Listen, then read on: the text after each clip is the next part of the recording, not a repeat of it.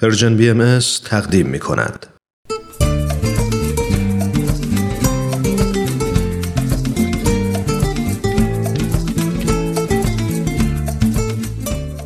کاوشی در تعصب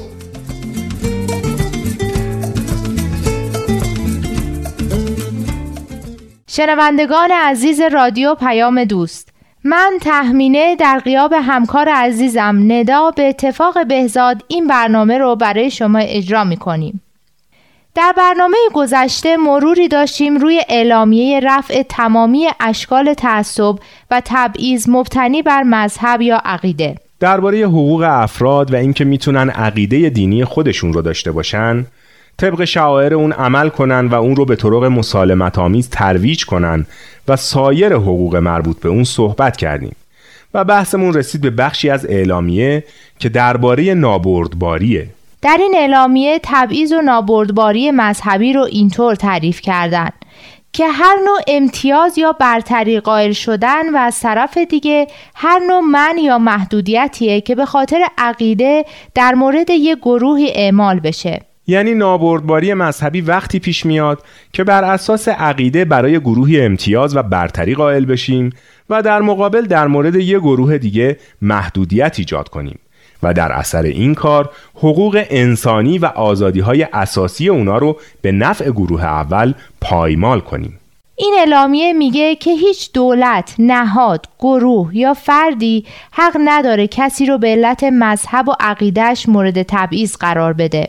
بله در این اعلامیه به سراحت گفته شده که تبعیض مذهبی تعرض به کرامت انسانیه برخلاف اعلامیه حقوق بشره که همه کشورهای عضو سازمان ملل متحد و از جمله کشور ما امضا کردند. همینطور برخلاف سایر میثاقهای بین المللی مربوط به حقوق بشره. صد و مانعی در مقابل مناسبات و روابط دوستانه و صلحآمیز کشورها و باید محکوم بشه.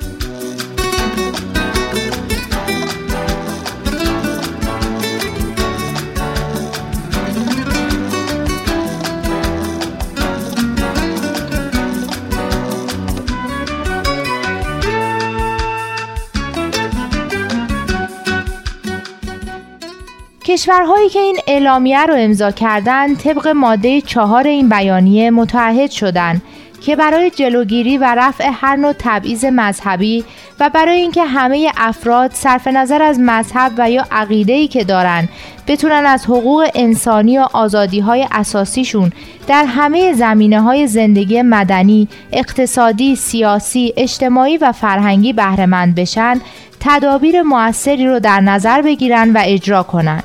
همه دولت ها هم بر اساس این بیانیه موظف هستند برای مبارزه با تعصب و تبعیض مذهبی در هر جا که لازمه قوانینی رو وضع بکنن یا اگه قوانین تبعیض‌آمیزی هست اونا رو لغو کنن در این اعلامیه به این نکته هم اشاره شده که بچه ها حق دارن از آموزش مذهبی و عقیدتی که مورد نظر والدین یا قیم های قانونیشون هست بهرهمند بشن.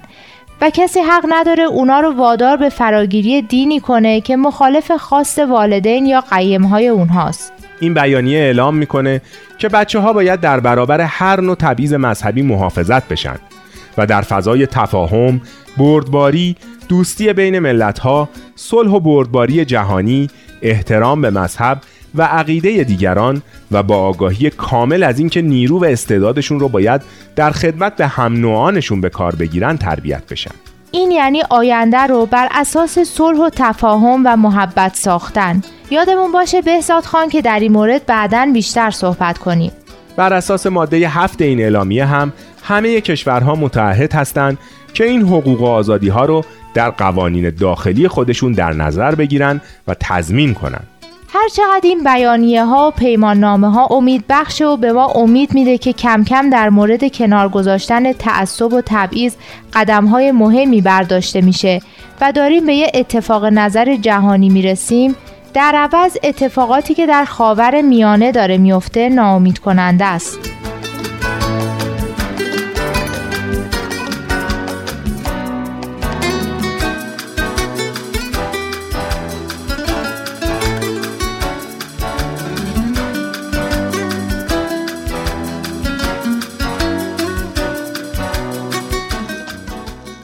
البته این جریانات و این خشونت ها و اعمال وحشیانه ناراحت کننده هستند اما نباید ناامیدمون کنن. قضیه در واقع قضیه همون دو جریان موازیه که در آثار بهایی بهش اشاره شده. همون جریان تخریب و جریان سازندگی؟ بله دیگه همون دو جریان. یک جریان جریان سازندگی تمدن جدید بر اساس صلح و محبت و یه جریان جریان تخریب و فروپاشی نظاماتی که فرسوده شدن و نمی‌تونن پاسخگوی نیازهای بشر باشن. البته حق با شماست بهزاد خان اما دیدن عینی و ملموس این که بشر تا چه حد می‌تونه متعصب و غیر منطقی باشه و تا چه حد می‌تونه از جایگاه بلند انسانی خودش تنزل پیدا کنه و حتی حیوانات وحشی رو هم در وحشیگری پشت سر بذاره واقعا تأثیر برانگیزه. واقعا علتش چیه؟ چطور میشه که یه عده‌ای دست به این کشت و کشتارها می‌زنن؟ چطور می‌تونن؟ مطالعاتی که در مورد وقایع اخیر خاورمیانه و بروز گروه های افراطی صورت گرفته نشون میده که بین توسعه نیافتگی و نبود دموکراسی و پیدایش این گروه های افراطی رابطه هست. یعنی می‌خواین بگین پیشرفت یک کشور از نظر شاخصهای توسعه و گسترش دموکراسی می‌تونه باعث بشه که مردم این تعصبات رو کنار بذارن و به تساهل و مدارا رو بیارن؟ خیلی جالبه. اینو باید بیشتر توضیح بدید بهزاد خان. حتما. اما اجازه بدین توضیحش باشه برای هفته بعد. چون وقت برنامهمون دیگه اجازه صحبت بیشتر رو نمیده. بسیار خوب. شنوندگان عزیز ادامه این بحث رو به برنامه آینده واگذار می‌کنیم. تا برنامه بعد بدرود.